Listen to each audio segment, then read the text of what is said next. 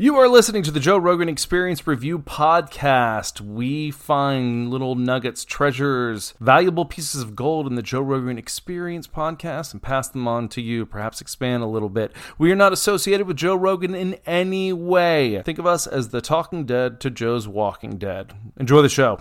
Podcast. You're listening to the Joe Rogan Experience Review. What a bizarre thing we've created. Now with your host, Adam Thorne This Might either be the worst podcast or the best one of all time.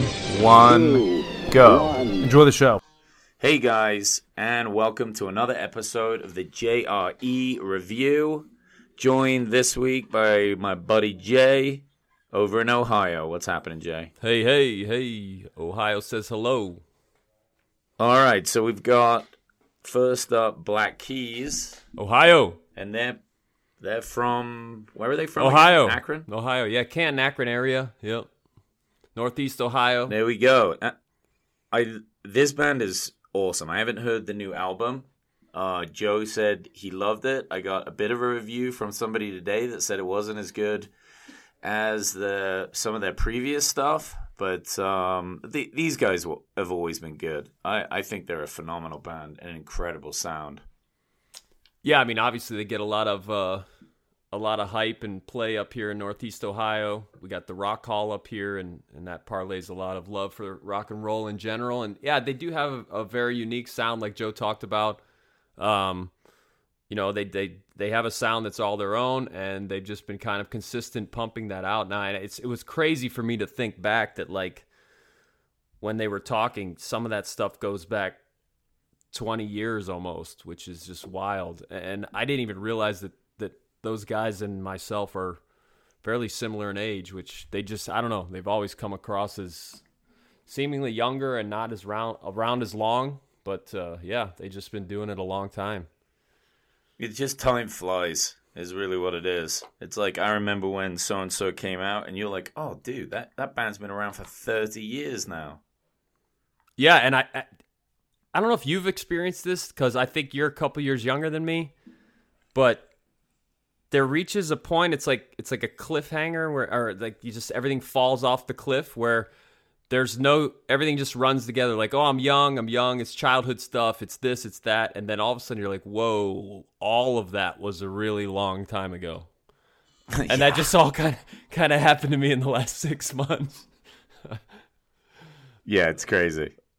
It's crazy how that goes. I I love how the band was uh, named. Like I always wonder how bands come up with names, and it's often such like you think that they sit around forever working and like just putting all this time into the name, and and how the hell did they come up with such a great name and X, Y, and Z?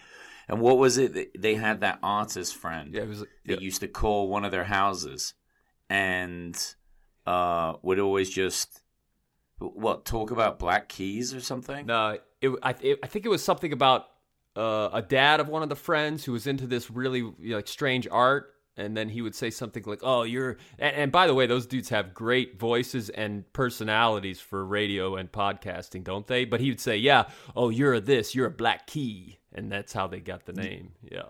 Right. Well, look, Pat definitely does. Um, the the other guy doesn't say much at all. No. He he probably said like I don't know five sentences the whole podcast, but I feel like Pat could just go on forever. Like he's such a fascinating person to listen to and so interesting. It's like Rogan didn't even say a lot. I noticed this the last time the keys were on. I just feel like he needs his own radio show, just promoting other bands that are like like that his kind of music but up and coming. It would be like a perfect like Sirius show or XM or whatever those ones are. Yeah, he was great, man. I think he just brought his buddy along to uh, smoke Joe's dope. You know.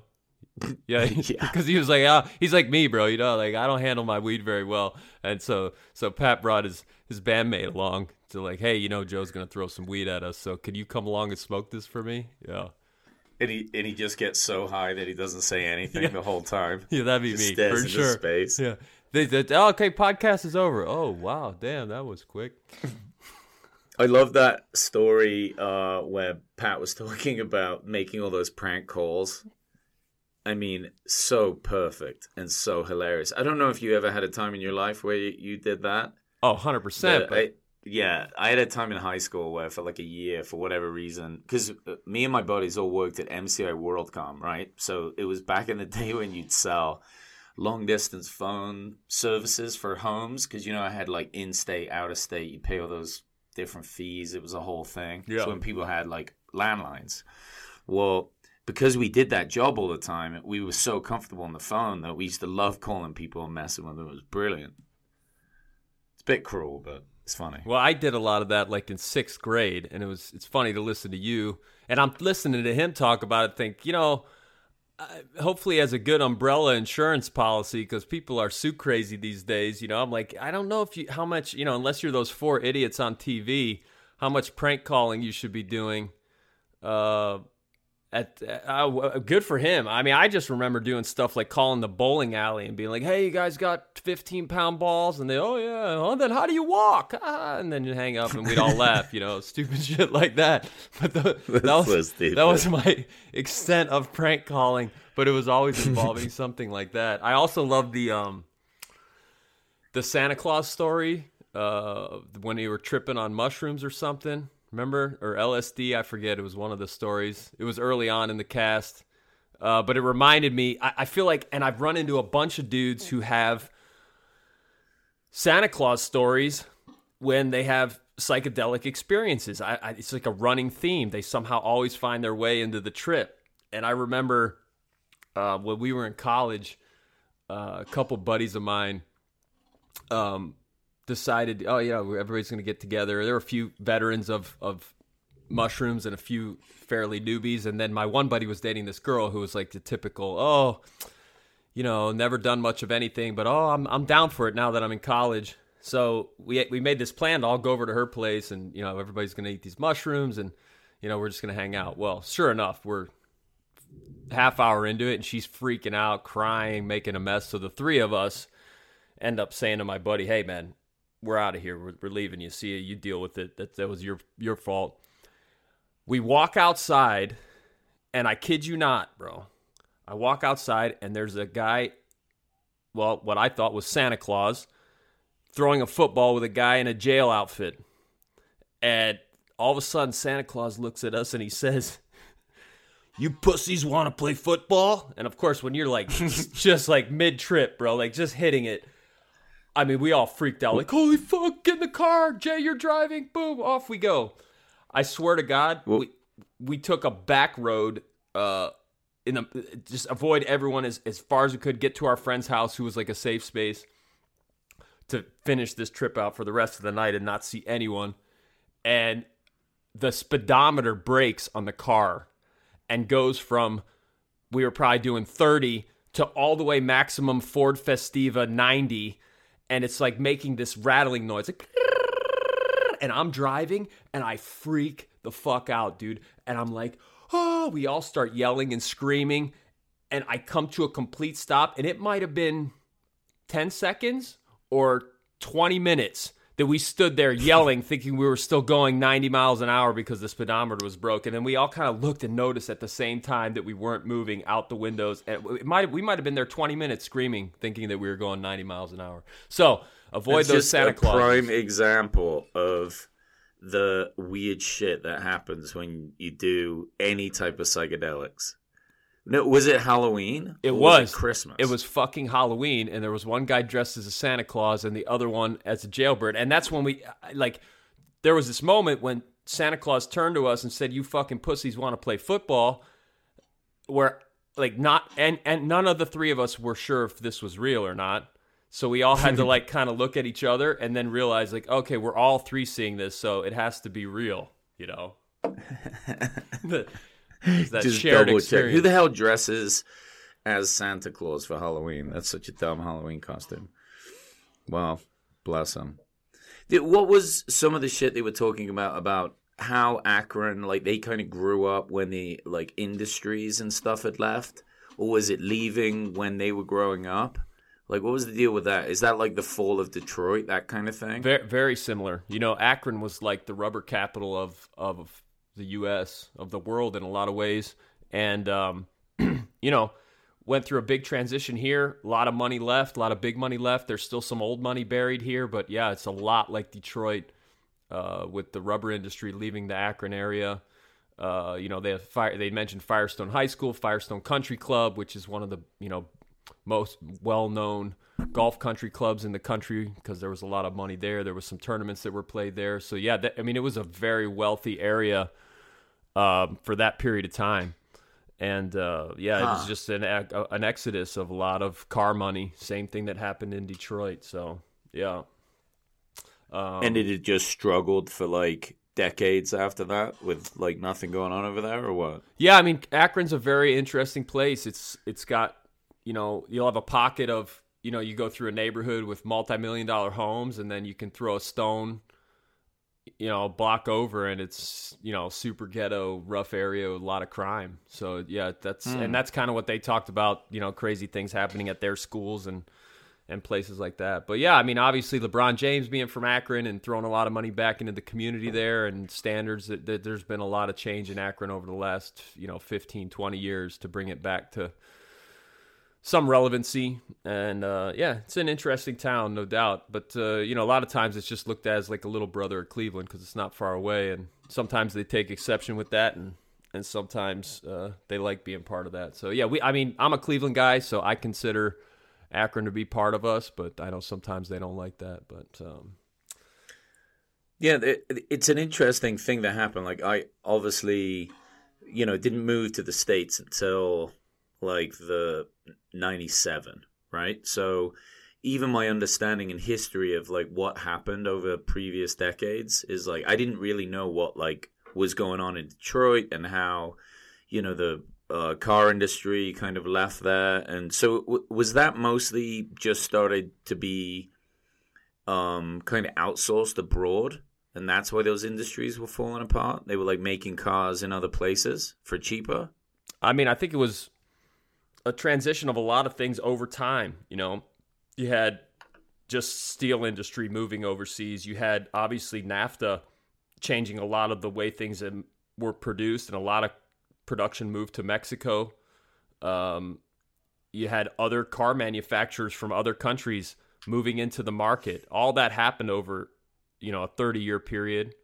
And oh, so it was a combo of combo things. of a lot because of one, different things. One thing I was thinking is when they talked about that blue jean factory that Pat brought up, or one of them did, right, about the pollution. Yeah. And then they showed the picture. I don't know if you watched the the video stream of this, but it showed like they googled a picture of somewhere in China and there was just all this blue dye in the water, which looks awful and I'm sure isn't good for you. But then I was thinking, oh, with all these industries that left in the past, sure, it sucked for the economy like that's no good. But you know, I'm sure these factories were all dumping a bunch of pollution everywhere too. Now I'm not saying oh it's a good thing that it went abroad and now they have the pollution. Like you don't want that anywhere. But I guess in some sense it's like those towns would have just got super polluted from all this industry, right?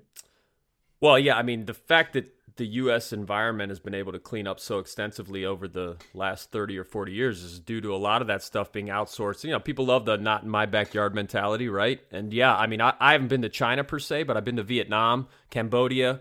They've moved a lot of production uh, to Vietnam of, of textiles and whatnot. And you, I've driven around, and it's crazy. The factories, the way that they produce that stuff, they're like they're like cities, bro. They're cities of factories with people coming in by the busload. I mean, hundreds of buses busing in these young workers. And yeah, it's crazy. And uh, certainly the pollution all gets pushed over there. And it's like, you know, people, oh, China's so terrible. Look how polluted everything is. Well, yeah, that's because everything is made there that used to be made here. Makes a big difference, you know, in, in where all that pollution is ending up. So, yeah, not in my backyard works. And sometimes it doesn't, uh, you know, but uh, I mean, well, it most... doesn't in the long run. Yeah, yeah, you know. I mean, it's still pollution, right? I mean, when Pat brought up that idea of the human trafficking thing, which you know we all know this happens. We people have heard stories about people being shipped in in those shipping containers, and I didn't think for a second about how COVID shut those boats down, and they just had to be st- stuck on their I mean, imagine how many people that probably died in those shipping containers. Yeah. They've got just enough food to get over here, and then it's like, bang, they just stop the boats. Yep. I mean, that is horrific. Yeah. I mean, hey, but at least we still produce some things here, like you know, music videos. Really, really, really, really, really big cock. Really, really. Just- that's got a it. Dude, I need that on VHS, you know, for my VHS collection, bro. he was saying, I guess somebody sent me that on VHS. I said, I got to get that song for sure. And you know, even going into all that, I loved it when they went into that whole music bit. Uh, he said something like, "Music is the thing most like a drug of all the entertainments." You know, and it's so true, dude. I mean, just having the keys on there and then talking about that whole segment at the beginning. I mean, music is just, you know, whether it's video games or or movies or television or whatever. But man, there's just the euphoria that sets off inside of you in music is just a whole nother level, isn't it? Well, It just inspires like an emotional response like nothing else. It really just takes you kind of into a trance. I mean, you go to a great concert and it's like everyone is just in a head nodding trance. Like really. Yeah. And isn't it amazing? Like you think, oh yeah, let me dive into this movie or whatever. But dude, you can switch your day up with an album or a song in two minutes. You know what I mean? Yeah, it's a good way to get out of a funk. If you're like having a shitty day and you put on some good music, it really does work. Yeah, for sure. For sure. What what else did they around that they the beginning of that? There were some really interesting points from this one that were all in like little tidbits. There was like that whole thing about being on those big yachts down in St. Martin or wherever it was. Um, oh, with the billionaires? Yeah, with all the billionaire club, and you know that reminded me of something that we, t- you and I've talked about before. Remember, when, uh, when that, uh, when I came out to sh- film Shark Tank, and that dude sucker punched me because he was mad that I had a good joke or something. Remember, he was like steaming yeah. all night. Yeah, yeah, we should have, yeah, he just punches you in yeah, the bar. out of nowhere because I had a good like little one liner. He's like, dude, stop taking any attention away from me that I'm not creating, and uh, and then but the the point of that was they were talking about oh you know this whole island full of celebrities and didn't you feel out of place and la di da di da. And it's like I've always said this man losers should not hang out with winners you know because it works two ways. One the majority of people for the most part are kind of like have a loser mentality right? Which is and i've always said this is like you have when i see somebody doing something badass or a good looking guy or good looking whatever like i just say hey man good for you. I want us all to you know rising tides right? I just want us all to be amazing and be awesome. And the majority of people are just haters bro. Isn't that i mean that's certainly been proved obvious with the age of the internet. Is like it gives me an example. I saw this one video somebody sent me of this like badass, big, ripped, sexy looking dude on a motorcycle doing like a wheelie behind all these trucks down the road forever for like two minutes. And I'm like, that's fucking sick. That guy is a fucking animal. I love you. And I look at all the comments and like, oh, what an idiot. What a dope. I, I hope he wrecks and dies and all that. I'm like, what the fuck kind of mentality is? But that that's pervasive in everything, isn't it? Like, and that's why I say winners and losers don't mix well because, you know, you have very few people that want to lift everyone up, see everyone succeed, and don't need to bring others down to bring themselves up. It also works on that island mentality when you're like, you know, even though I was like at best ever like a, a, a C or D list actor when I was living in LA, you get a taste of it where when you've done anything of any significance, whether that's probably athletics, uh, acting, music, whatever, the average person treats you very strangely when you hang out with them. That's why celebrities date other celebrities and marry other celebrities because they understand that mentality of of how weird it is that other people treat them and look at them and handle them when they're around. So they end up all just hanging out together so they don't get that weird energy all the time from other people, you know, where you can't just hang out and have a conversation. Yeah, I mean, yeah, it makes sense. I mean, because I guess there is like they say that with comedians, like when comedians date, and you know, it's kind of recommended that you don't date another comedian because either your career is going to get better or theirs is, and there's like this resentment factor. which is probably the initial feeling that people get when they become haters because they're looking at other people and they're like, how dare you have this thing that I want? Well, when a couple of comedians date, it's not necessarily that one of them is a bad person and can't encourage the other. It's just that they both want it so bad that it it's hard to not build some sort of resentment up. And that that's just something you've got to be mindful of. And it, what's strange about it to me is I love to see my friends do well, right? Always. And why would you not want that? You know, even people that are kind of acquaintances, because if the people around you are all doing well, you can learn from them and everybody wants to do well. You can just see what they're doing, how hard they're working. Like, sure, some of it could be luck, but a lot of times it's just a ton of hard work, good positioning, good networking, all the rest of it. And if you just watch it and then celebrate it with them, it's a win win. I, I mean, you get nothing out of sitting there going, oh, fuck that guy for getting all that. Makes no sense. Yeah, but I think there's just a ton of that. I mean, and it and, and it goes in every type of relationship. I mean, I think that's why.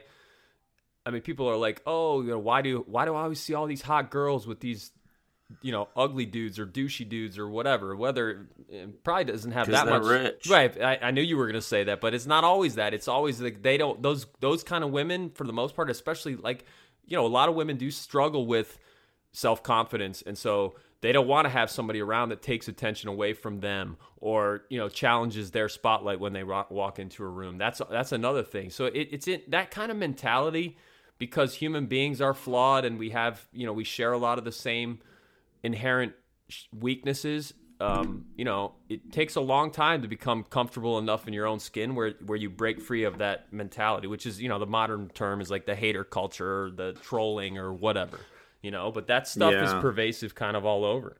You know, Well, look, some trolling is funny, so I don't want all that to stop. I think some trolling is pretty good if it's clever. most of it's But lame being a hater is just it's just useless. Being a hater is useless. for sure. If you find yourself doing that, you need to you need to readjust. It's a good fucking thing to do. I All right, let's jump over to uh, Gad Saad. This podcast is brought to you by Acre Gold. Here's something important. So, you know all the chaos happening in the Ukraine, which basically amounts to the beginning of World War III? Well, during these trying times when inflation is very real, one great place to invest your money is gold, specifically Acre Gold, because they offer an affordable monthly subscription to Gold Bars. Acre lets you subscribe to Gold Bars for as little as $50 a month. You pay each month, and once your gold stash reaches the price of their gold bars, they discreetly ship Acre Gold to your house. And just recently, Acre has introduced a new $250 a month subscription to a 10 gram gold bar. Acre lets you invest in physical gold without coming out of your pocket all at once. Visit getacregold.com slash J-R-E-R and start investing in physical gold today. Make sure you use this URL because Acre is giving away a gold bar. To qualify for the giveaway, tweet or post why you should be the recipient and mention at Acre underscore gold. Again, that's getacregold.com slash J-R-E-R. Um, this guy's great. I love it when he's on. He's got a great voice, super articulate, obviously a super smart guy. What are your thoughts on on Mr. Saad? I mean- Professor Saad. Saad certainly wasn't sad listening to him that's a terrible dad joke sorry um, but Bad. that guy was uh, one of those guys that you listen to and you're like i could feel myself becoming ever so slightly smarter just listening to you thank you so much for that i appreciate Yeah. i appreciate that Yeah. you know and you know my, you know my dad very well and you know he was a psychologist and so there was a lot of and i, I said oh you got to listen to this guy dad. He's an evolutionary psychologist. And my dad oh I gave it a little laugh like i don't even know uh, how you label yourself that or what that exactly means but whatever it was um the guy was brilliant. Uh i, mean obviously you Think- know they, they they hit some topics at the beginning uh, before they got into his deep intellect uh, that were right up my alley as far as uh, you know COVID and exercise and weight loss and stuff like that. But um, I mean, it's awesome for him to have lost that weight for sure. And in hearing those stories over and over again, I mean, he was at 250, now he's at like 170. And just him being able to say, like, all the things that are better. Like he, it, you can say a lot about him, and it, even if you disagree with him, fine. But he definitely tells the truth as far as he knows it to be. So he's not going to sit there and just say, "Oh, I have all this extra energy. I feel great. I move better. My body doesn't hurt. I don't have that inflammation, and just my so much about my life is better. Sex life, everything. It's like, yeah, all of that shit is true." And I think it is important. It's like not to harp on or like the fat shaming thing or body positivity or whatever those things are. It, it's just important to remind people of the benefits of putting in that work to do it.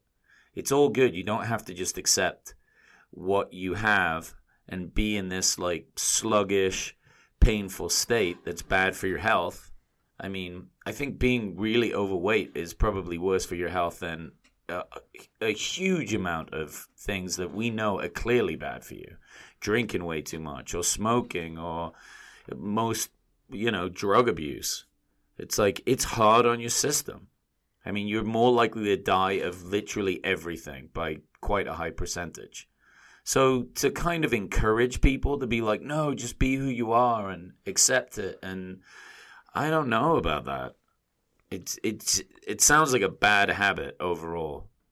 Well, I th- I mean, they touched on a lot of the stuff that we've talked about before, and they did talk about you know um, fat shaming and and you know having a, a positive uh, what is it B- body I don't even like to overly think about these some of these nonsensical progressive oh, ideas. Oh, but, body positivity or whatever, just which is just really an excuse to you know be fat, eat whatever you want, not exercise, and then you know whatever. And it's not just about looks. People think, oh, it's about you know, oh, it's something about looks. No, it's not just about looks. It's about you know overall health, and that's what they touched on as the main point. I think it was interesting. He said at the beginning uh, it's very hard, and Joe said this, I think, hard to exercise to weight loss. It is. You you have to get to a point, especially once you get over the age of say 30 or 35, where the majority of the work comes in what you're putting in your vessel, right? It's not just about how much exercise you're putting; in, it's about what's what you're putting in, what bad things you're not putting in, what good things you are.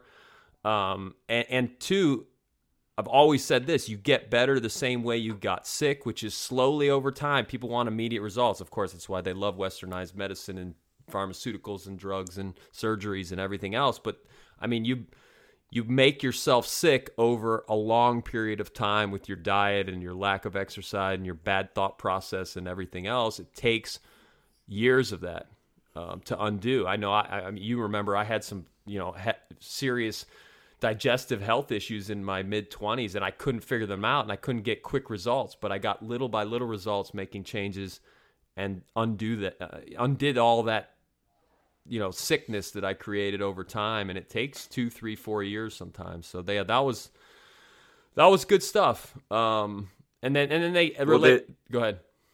Though the, just the idea of fast results it's not sustainable anyway. You have to look at it like a life journey of things. You know, it's like if you want to get better at doing anything, it takes a lot of practice and a long time and dedication.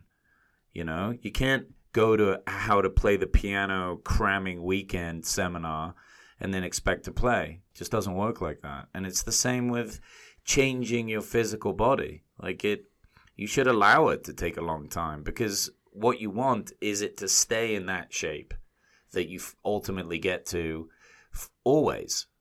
It's like you can't just like lose 50 pounds and then go back to eating cake. It's just not going to work that way. Yeah, the changes have to be, you know, it's not dieting, it's life changes, you know, lifestyle changes and whatnot. Um, and relating it to COVID, I think that's how they got onto the topic or went right into the topic is like, you know, all this push for getting, you know, double, triple, quadruple vax, get your shots, get your this, get your that, when you know, there was no talk of the majority of these people that are dying or extremely sick are mostly overweight or have some secondary health condition that's probably preventable by diet and lifestyle changes. You know, but all we're worried about is no jabbing, jabbing, jabbing, jabbing.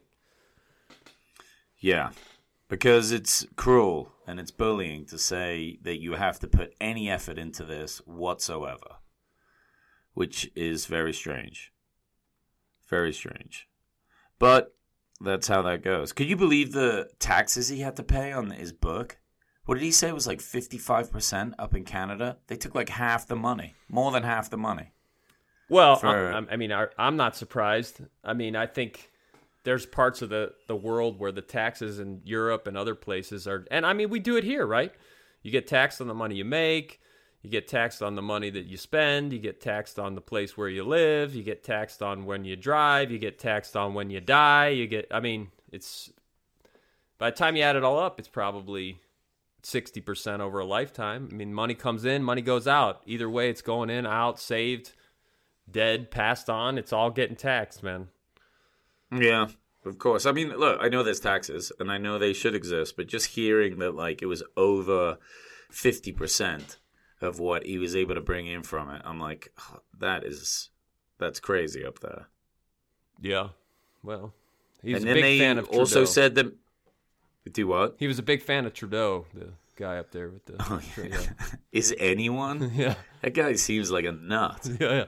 Yeah. Uh, yeah. Absolutely. The recent stuff he's been saying is just I don't follow him too closely, but you get those snippets and sound bites, and it's he, he just honestly does seem like a wacko. yeah. But that that's just me. Yep. Yep. Then they went into what was it? Uh, they had some very interesting discussions on um like you know media controlling things and and you know, they talked on a bunch of different um they talked on a bunch of different stuff including um including like uh free society and uh how they looked at other things as far as um like that i think one thing they mentioned was the biden laptop and how if you remember when that happened uh, you know every news station just wouldn't touch it pushed it away. Uh, now a lot of that has been quietly been proven to be more true whatever. Um, and so and they talk about uh, you know all these oh twitter's going to affect the election this way and affect this election that way. And i mean that not covering that story probably had a bigger uh, bearing on that election than anything from that election period. Um, and and I mean to think that the pot me kettle, like to think that they're not doing it, has always been so funny to me because it was so obviously done in the last election process, um, for sure. You mean like the cover up? Yeah, just not covering it. It's not even the cover up. It's just not covering it. You know. So of course that influenced it. And and, and I liked what he said about. Um, uh, I'm trying to remember the the terms that he used. Obviously, I don't have the uh, expertise that he does on some of these knowledgeable terms and stuff. But how you how you kind of make exceptions for for not being completely ethical or truthful in certain times by looking at it from the greater good. Um, Right. remember when he was talking about that? Uh, and Well, know- that's that's such a slippery slope, right? It's almost like they're saying, "We know what's best for you, so this is only the information you need." Instead of saying, "Here's all the information, you figure out what is right," which is what news should be. They should give us all the information and let us decide as people. Like if they're just gonna, if they have that mentality, then you know why are they even letting us vote? They should just all work together to just take over the whole thing. Yeah, con- consequential and uh, deontological. That's what he was talking about. In uh, yeah, and not giving up one ounce of truth for the betterment of society. And I think that's where we're stuck in right now, right? Like I can see the reason why people want to make some of these changes that to me are not um, completely truthful or completely uh, in line with personal freedoms you know for me personal freedom is a big much bigger thing than anything else. And and you, so you take away a little bit or you give a little way of that for the greater good. And you know to me like you said it's a slippery slope. Once you start down that road where does that stop? And who gets to decide where and when that stops you know? That's the big issue, right? Who gets to decide and at what point? It's like it's easy to agree with it if the narrative is kind of on your side, yeah uh, which in a lot of ways for like the far left it is. So they don't they think that it's all good. They're like, well, this is the information we want to hear, so we support it. But if that ever switched and now it was them being silenced or their information not getting out, they would hate it. So it, you can't just play that game one way.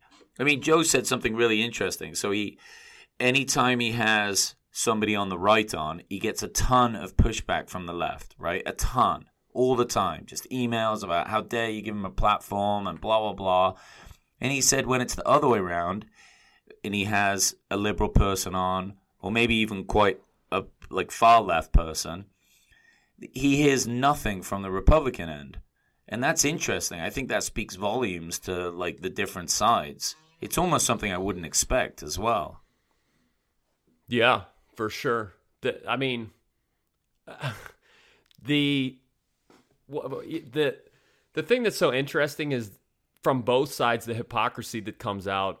We talked about this last time we were doing this together. Just I mean, it happens within the same day now, where it's there's a, a, parallel situation that you can see, and it's just they, they they can't see the hypocrisy that's going on back and forth, and something that they're you know saying or or doing or or an action from either side.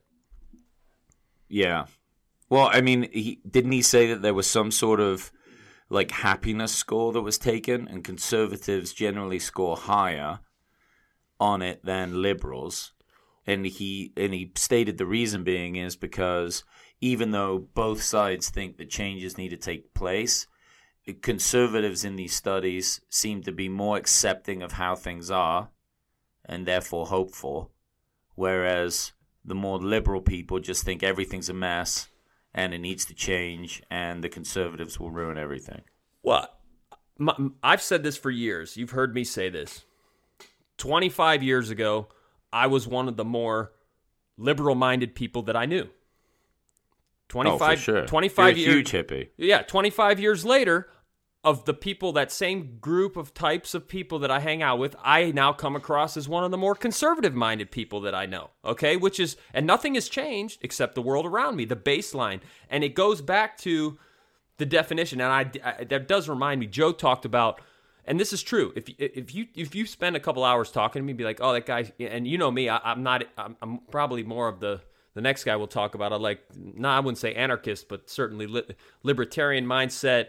Um, you know, definitely a centrist in a lot of things. But yeah, if you if you took a lot of the individual uh, bullet point topics, platform topics, uh, I I usually find myself falling with with different caveats of of restrictions and reasons why falling to the left. But if you spend a lot of time talking to me, like, oh, this guy's a pretty conservative minded guy, whatever, la da da. And that's just because the world has gone so crazy these last four or five years, and that center point, and I think it goes back to the to the definition, like we talked about. You have the basic words. Take their the the the, the simplistic meaning of those words.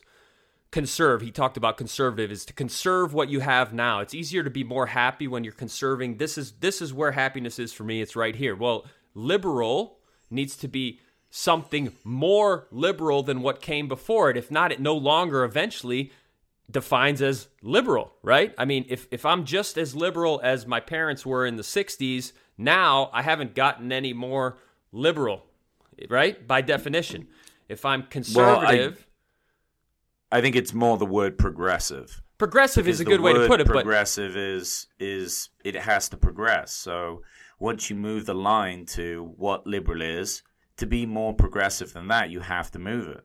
So it's almost like that's that's like a dangerous wood in itself.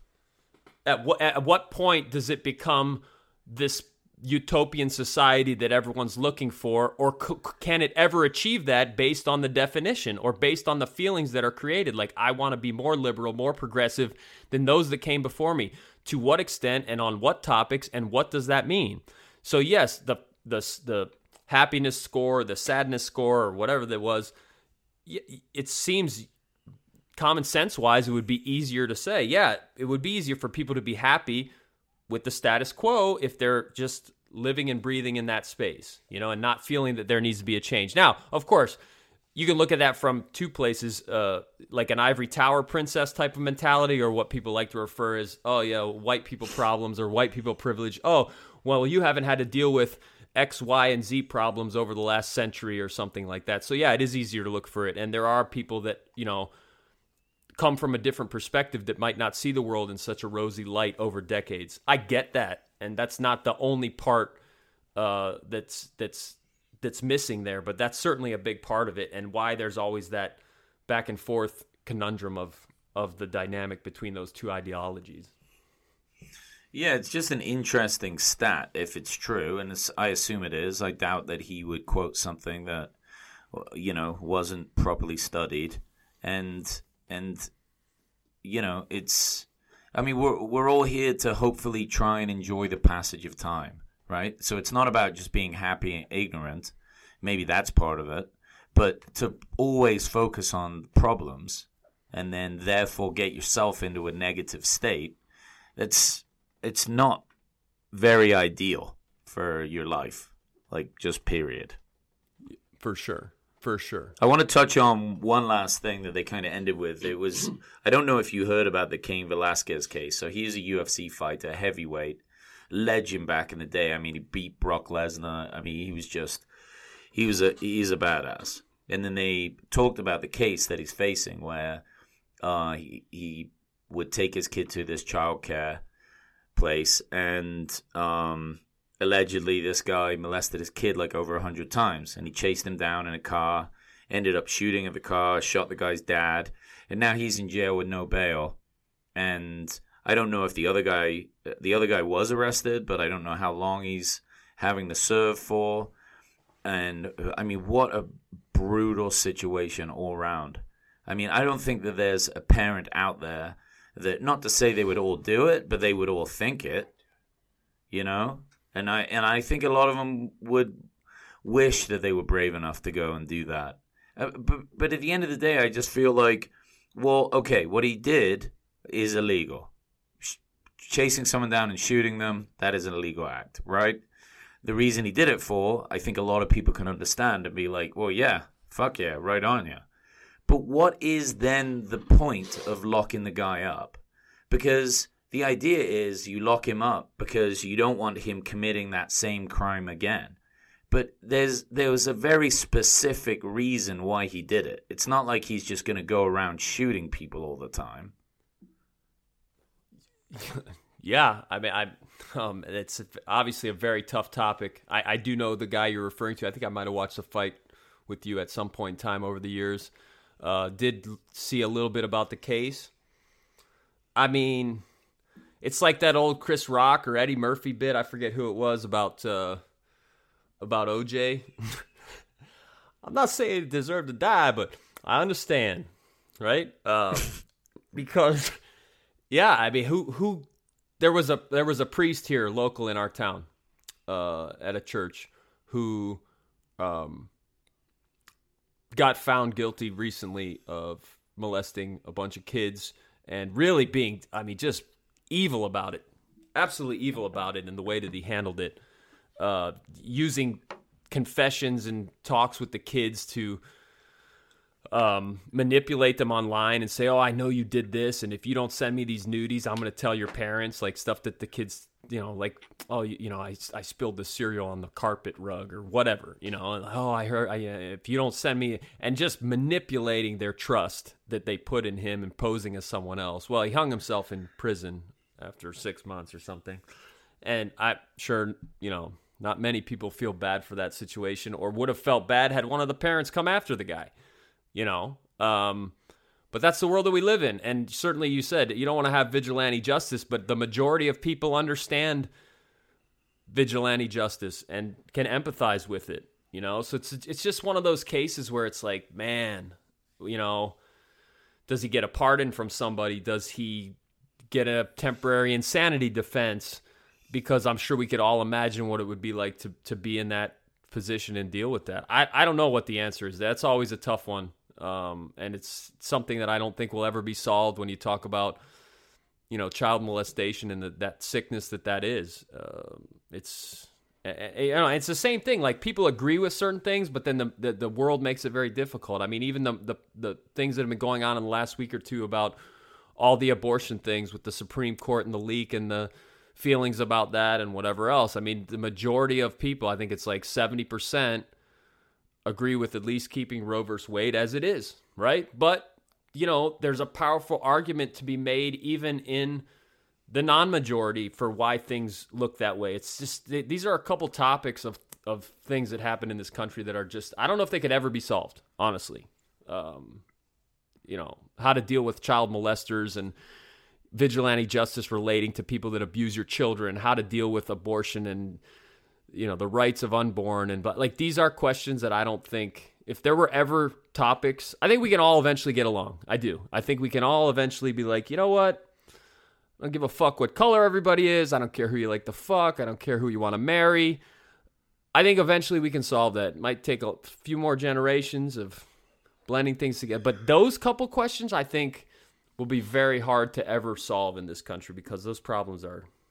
I, don't see a solution, and usually I can see a solution even if they'll take hundred years. Hmm. Well, I mean, poor guy. My heart goes out to him because that's just. It's so brutal, and for him to be then taken away from his child, like it's bad enough what the child went through, but now doesn't have a father. I feel like if this had happened in Texas, he would have got a medal for it. yeah, for sure. Maybe he might be governor by now. Yeah, for sure. Yeah, he would have been elected for sure. All right, let's jump over to Hotep, Jesus. This podcast is brought to you by Buck Mason. Get everything from shirts, sweaters, jeans, the stuff you wear all the time. Well, I was getting dressed this morning and realized all my go tos are from Buck Mason because they send me a lot of cool stuff. Buck Mason clothes are second to none. They are timeless and never go out of style. Everything I own fits great right out of the box. And a lot of this stuff is my favorite clothes. Buck Mason makes all the essentials jeans, shirts, jackets, all my go tos, and so much I love.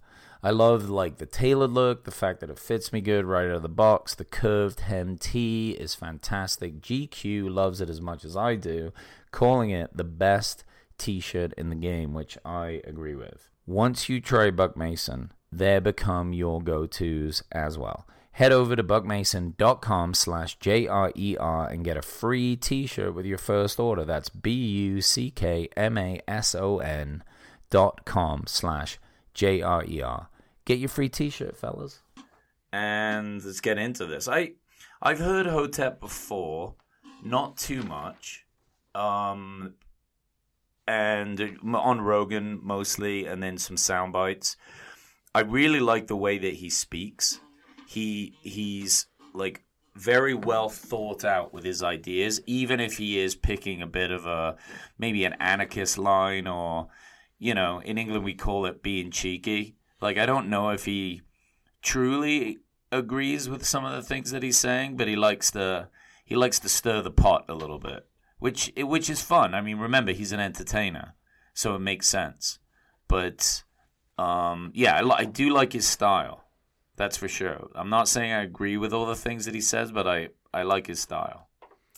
Yeah, I mean, I th- I, I didn't know much about him, uh, and certainly, um, you know, he he he he. Uh, sometimes he's marketing himself or marketing an idea or just marketing some crazy stuff to say, which you know I wouldn't be opposed to that. I'll do the same. Um, and uh, you know, uh, like Nucky Thompson said, don't let the truth get in the way of a good story, kid. So uh, you know, I think he, yeah, he's definitely mm-hmm. selling himself sometimes, um, and I'm not opposed to that. But yeah, I mean, he has some ideas. You could tell. You know what's so fascinating about some of the people that that come on the show you listen to three or four things in a week and you get such varying people but you know and different kinds of intelligence or smarts you know just the three guys that we're talking about today. Um, you know you have uh, international uh, multicultural um, professor right? Uh, school educated you know.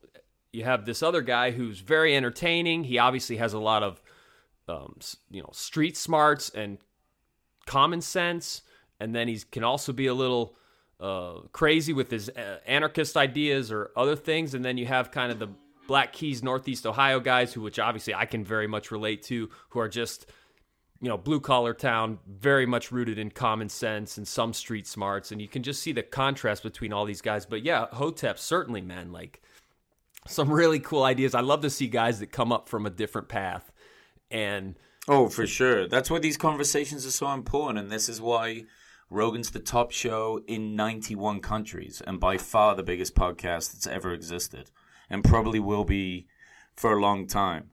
I mean, you know, even when you get these articles every now and again where they're like, Rogan's been kicked off the top spot of Spotify podcasts, and it's it's kind of a bullshit little article that people pull on because of the way the algorithms work. It's not even like a total downloads thing. It's like a ratio of growth, like how quick the podcast grew. It's a brand new one, so the numbers kind of uh, skewed a little bit and spiked. And but nobody's touching him. Nobody's close to his numbers at all, and it's because of these reasons.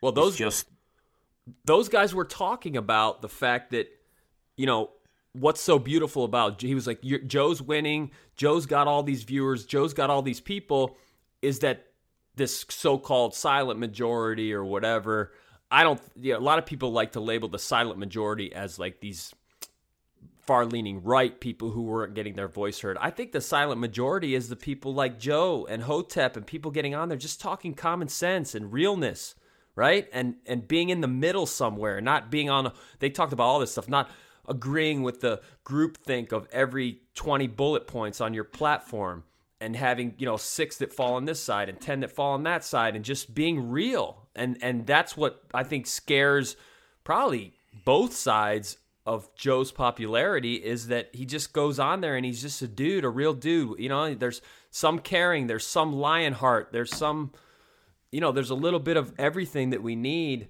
in this world to to kind of survive and and thrive. And I think that scares a lot of people. Well, that's why that argument that Joe sold out for 100 million and that's why he went to Spotify is a bullshit argument.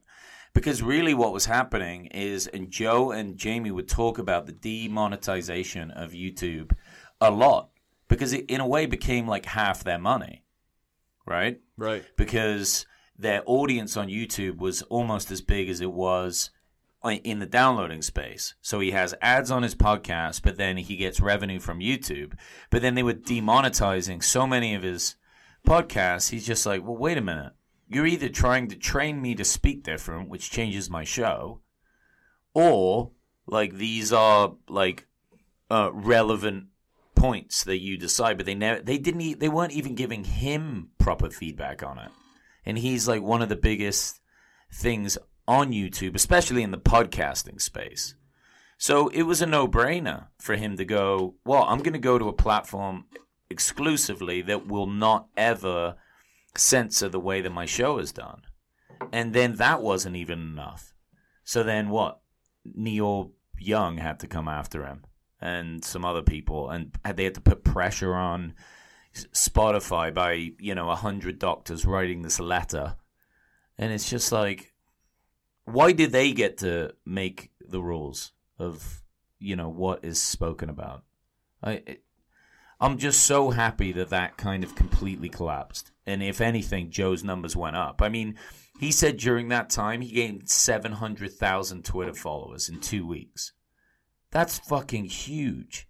But people know what's going on on Rogan, you know? I mean, he's done so many episodes and has been around so long. People just trust what he's saying. It doesn't mean that he's an expert in everything, but it's like, well, we know it's going to be honest. We know it's not going to be carefully orchestrated fucking stories like you get from the news and most other places. And that counts for a lot. Well, I know you know I'm not an OG uh, Joe guy here, and I'm jumping in on this with you, but I, I've I've really embraced it. I love it. It's like such a great space to find.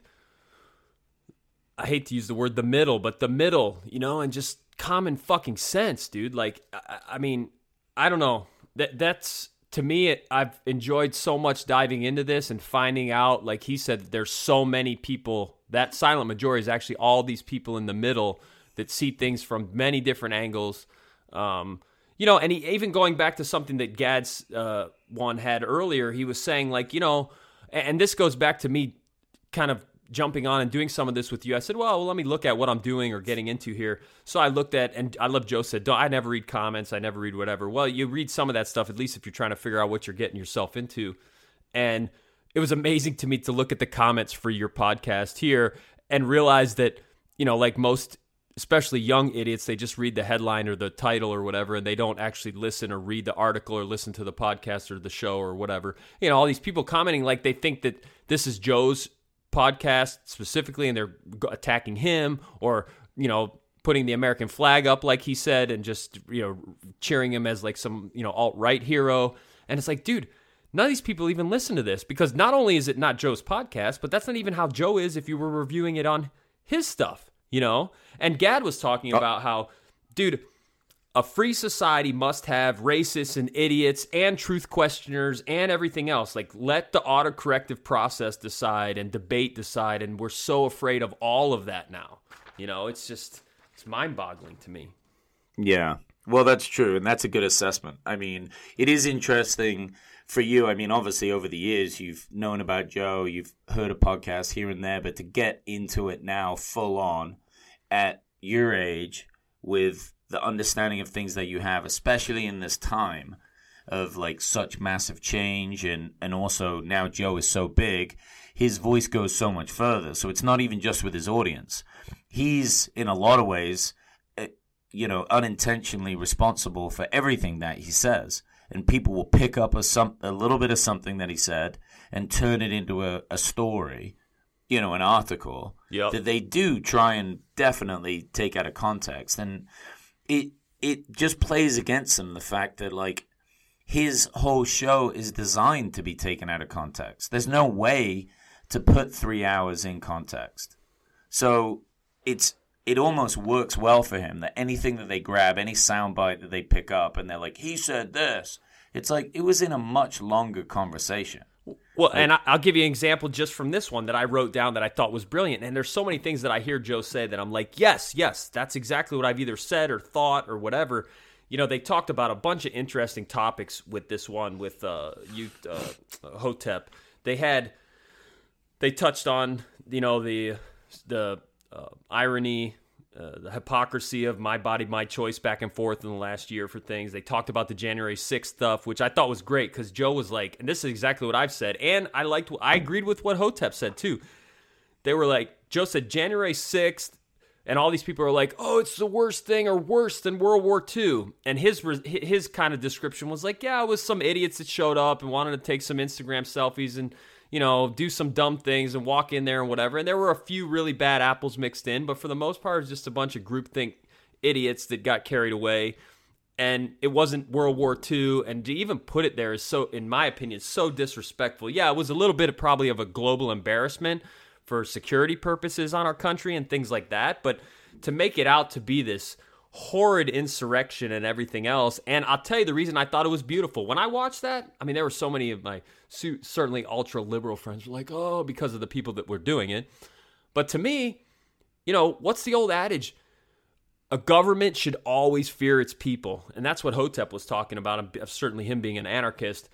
This government here has stopped fearing its people for years, probably since the 60s, maybe the early 70s. Okay. And to me, whether you agreed with the platform or you agreed with what they were protesting or whatever, I didn't care about any of that. What I saw for the first time in a long time, in decades, is a government that, for whatever the reasons were, had a little bit of fear finally for its people. And that's what this country has needed for a long time because you get these cushy politicians up there, untouchable, you know, racking up their bank accounts and and doing whatever and disregarding the the average people and not even the average people, disregarding pretty much everyone at this point. And that's to me what what I thought was so great about watching January 6th unfold.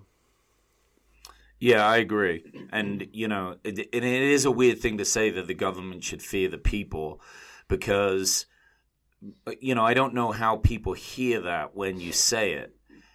You know, whether they're thinking, well, you know, we shouldn't be able to just, uh, you know, attack the government and run in and raid and, you know, protests should be peaceful and all that I get.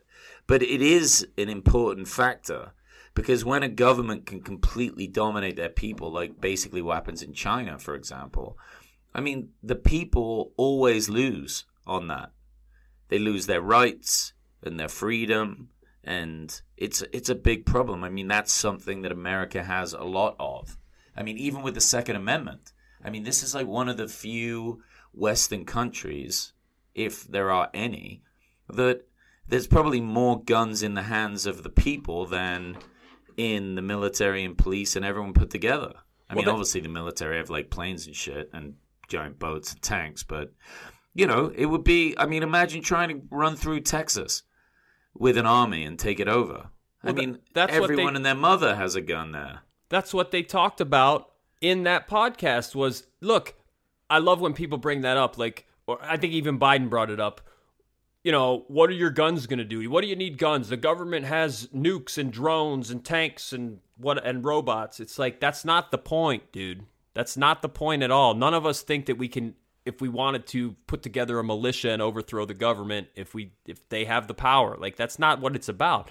It's about the fact that you at least retain some of the the local rights and authorities to say, hey, you can't just come door to door. I think they were talking about Australia and the things that happened there. Yeah, that happened because people don't have guns. You don't you have to worry about anything crazy happening even on a micro level. Now, that being said, obviously with what happened this week in Buffalo and whatever else, I mean that was the this is one of the first times a lot of these things have happened. And you know, I I knew the uh, family, the original uh, Columbine family, uh, they lived in my hometown before they moved to Colorado. So that goes way back for me hitting home with all these school shootings and these shootings just out in public now over the last 20 years.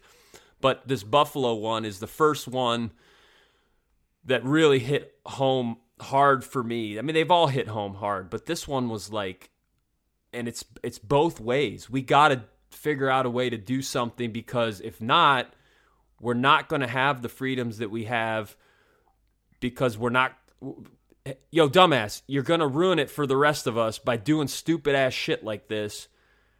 And then we're going to really understand what it's like to lose some of our freedoms by not having the ability to protest have guns whatever you want to call it. There's many different avenues that that flows. But yeah man this thing in buffalo was just we got to find some way for these things to stop happening so we don't lose our second amendment rights for the right reasons of having them you know and that's Yeah. also another slippery slope definitely another That one was sick, dude. That whole thing that ha- I mean, it was horrific. yeah i it mean just breaks my heart to see that. I mean, all this stuff is changing mental changing illness, but- directions a little bit. Um, let's jump over to something they got into. Joe was talking about. Well, they basically were talking about implants, right? Turning themselves Yes, I into love this robots, one. or Yep. all of us. Mhm.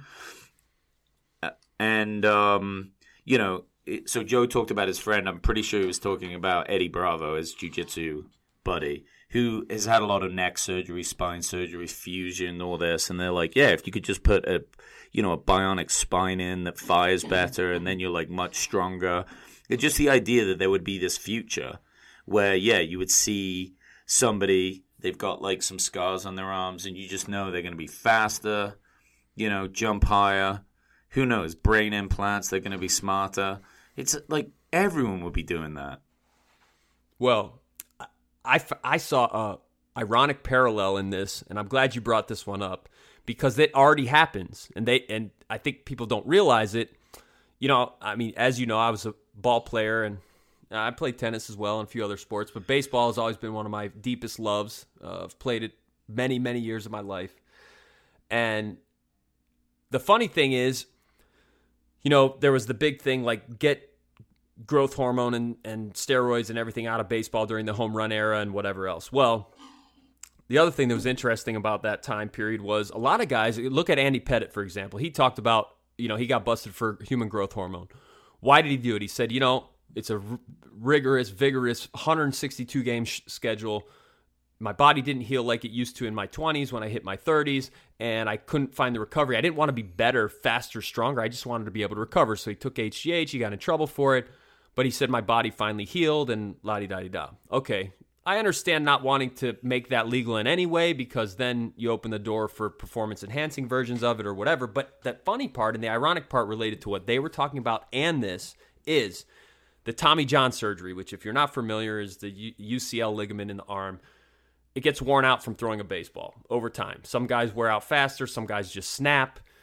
Um, well, the first guy to ever have that surgery done, where they replaced that ligament so you could throw again, was uh, Tommy John, a pitcher I think from the '70s, maybe it was even the early '80s. I can't remember exactly. I have to look it up. Uh, maybe your guy there can look it up. But um, you know, they found over time, and they got so good at that surgery. I think they would take uh, a ligament from either somewhere else in your body or maybe from a cow. I forget that. Maybe we could look that one up exactly how the surgery works. I'm certainly not a doctor, but put it in, and then they found as they got better at it that guys actually were better after the surgery than before. They could throw harder. They gained a couple miles per hour on their fastball. Some of the guys, not all the guys, some of them. Some of the guys never could pitch again. It just, you know, that's what happens with the surgery. But now you opened it up to and I've heard of this happening. They've talked about it. Guys getting the surgery before they even need it.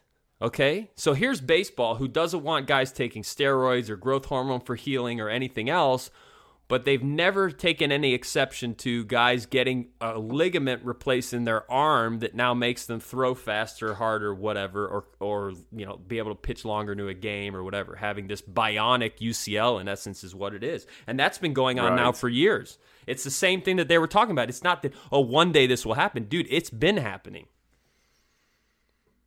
Ah, I'm yeah, sure you I didn't mean, know that one. The, no, I didn't. Well, one thing I do know, and Joe has had um, his like knee replacements and ACL surgeries and all these different things, and he had a cadaver ligament from an Achilles, I think, which is much stronger, thicker tendon, put into his knee, so it's like 150% stronger. Right? Now, he had it done based on a surgery that was required. He had to fix it because it tore. But you could imagine athletes that have good knees and no problems. If the surgery was reliable enough to just go in and say, hey, I want stronger knees. I don't know about you. I'd take that today. If it was guaranteed that the surgery was you know, not going to cause any problems. Like, let's say they've just done it forever, and they're like, oh, we can make your knees twice as strong. Guaranteed. Why would you not want to do that if you like working out and especially training jujitsu? All the time, I'm like, I worry about my knees in there. So many times people have just blown their knees out. You know, ACL, the, the other one, what's the other one? MCL? ACL, MCL. Think, yeah. Mm-hmm. Yep. Yeah. I mean, just tore it to pieces. PCL, and it's an accident. People don't do it on purpose. It just kind of twists funny, and you're moving quickly, and maybe it's a leg lock, knee lock, something, and it just goes. I mean, it, and then you're out for so long. I mean, it's just the worst thing to have happen.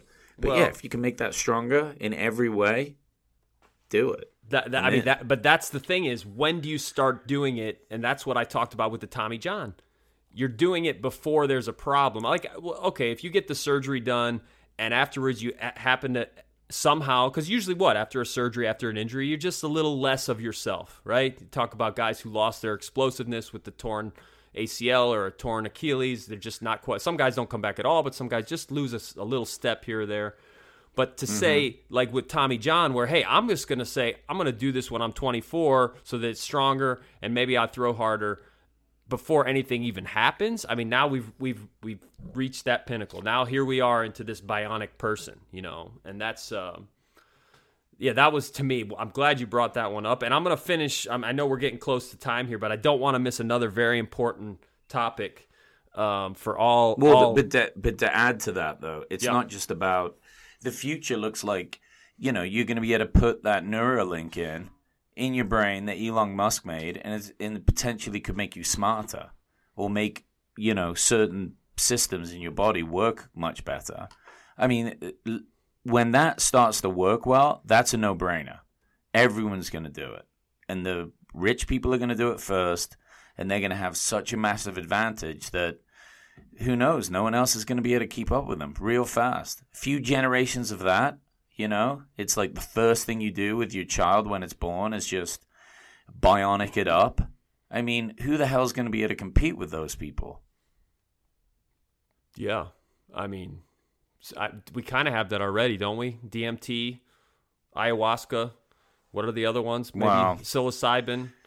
Uh, What were they talking about? Special. I don't really know what the the the overall advantage is afterwards of that. Maybe you feel slightly more enlightened, but I don't know if it's a massive net positive for your overall productivity throughout life. Yeah, maybe not. Yep. Maybe ask Connor, ask Connor or Johnny, right?